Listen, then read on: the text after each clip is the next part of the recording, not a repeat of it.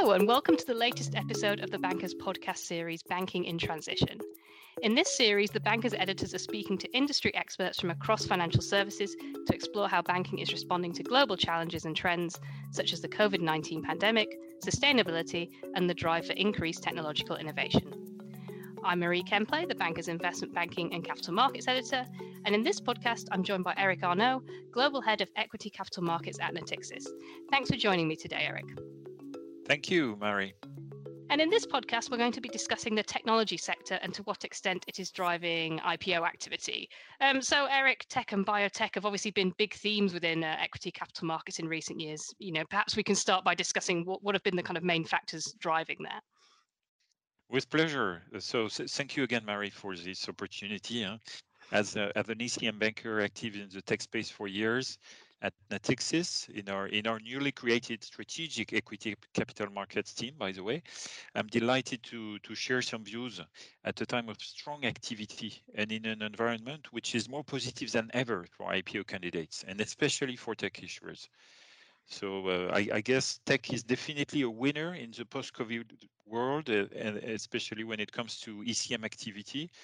And if you allow me, the, the, the winner takes it all. So just to come back to your answer, uh, let me start with some figures.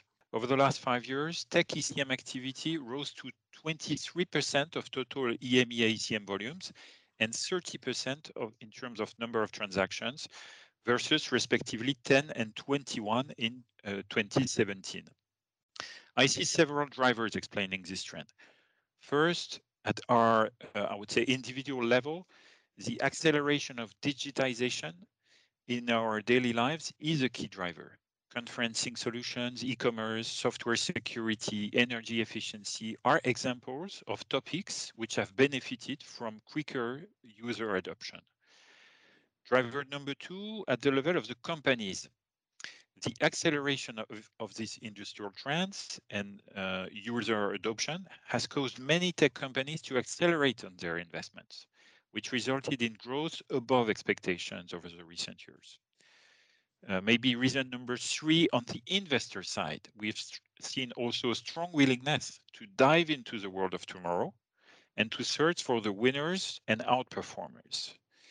And fourth and last, but not least, uh, all this is also the tangible results of a real effort to design and promote a tech ecosystem across Europe in particular. We've seen a new generation of tech companies, which is reaching critical scale these days and becoming mature. This is a result of years of a rejuvenated ecosystem, in my view, driven by both talented and innovative entrepreneurs, but also by government policies to boost tech companies. I would mention initiatives like the French Tech in France, but also the Scale Up Europe initiative, which is key. The support to entrepreneurs has clearly identified over the last four or five years, and several unicorns have emerged. Uh, governments have boosted measures to promote a new generation of funds and investment vehicles.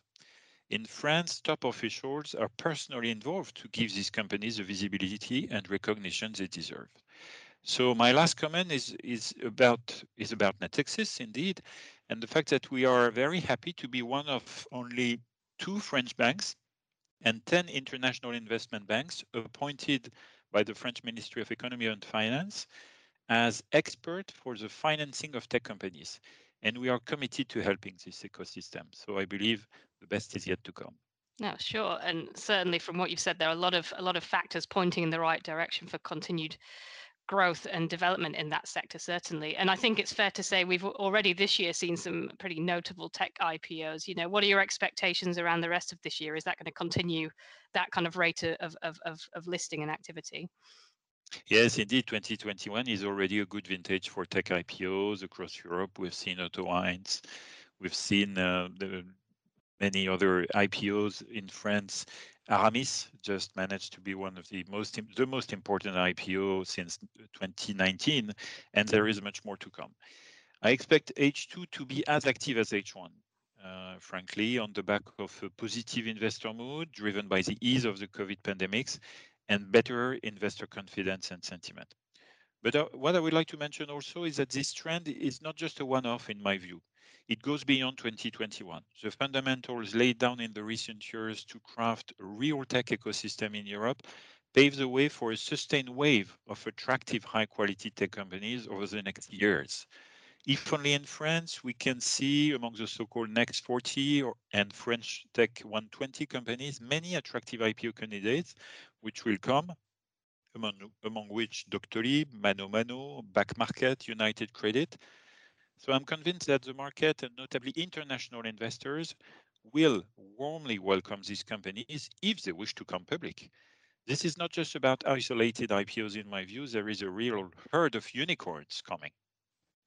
Oh, interesting. Okay, and and in terms of where those IPOs are are happening, I think it's fair to say there's been some pretty hot competition between the stock exchanges, you know, within Europe as well as internationally. And I think historically, you know, New York was a was a, a big draw for, for tech firms. You know, that was typically where they where they wanted to, to, to list. But we've seen in in recent months and years actually more European firms choosing to list locally as well. You know, do, do, what, what are your kind of expectations around that? Do you think more will choose to stay local? And, and also, should we keep, be keeping an eye on activity in Asia uh, as well? You know, there's a lot of activity happening in that that area as well. You know, uh, as global head of ECM, I'm fairly convinced that, and I've always been, that a good story finds its demand where it its heart beats in the first place. So as a general rule, there is no need to go to New York City or Hong Kong to find smart investors. And when it comes to tech, it's even more true than some years back in the past. Obviously, there are some exceptions. Uh, but they are very specific and attached to segments where some countries like the US have an industrial edge for years, if not decades. This can be true for some biotech fields or for some kinds of software, SaaS, or digital media stories. This being said, the critical point in my view is the quality of the story and of its people, the management team.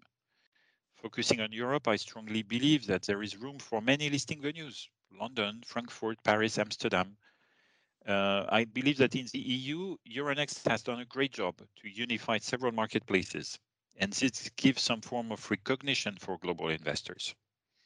In the recent years, uh, to be more specific, Amsterdam has been a hub for uh, European tech uh, on the back of a number of successful IPOs. This is partly justified by nice stories like Adyen, Just Eat Takeaway, etc. But I believe Paris and Frankfurt remain top spots for new listings, and many stories to come will further demonstrate the vitality of Europe listing venues. One point of attention, in my view, is investor education. It is true that maybe because of a lack of listed success stories, European investors may sometimes seem less expert than their US counterparts, especially in the tech sector, and uh, truly so somehow.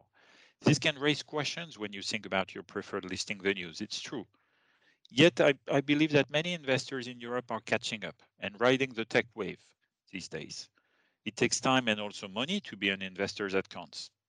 In one year or two, I'm confident that this debate will be behind us obviously, you know, I think in the second half of last year and early months of, of this year, you know, SPACs were obviously a major area of activity, particularly within the US markets, I should say special purpose acquisition companies, um, not to assume everybody knows what that means. But, and although on the IPO side of the market, you know, that trend has somewhat died down now, but obviously those companies have raised a lot of capital. They're still flush with that capital. And, you know, that could provide an alternative route to a public listing for, for some tech firms. You know, how much of a factor do you expect that to be in the coming months and, and years?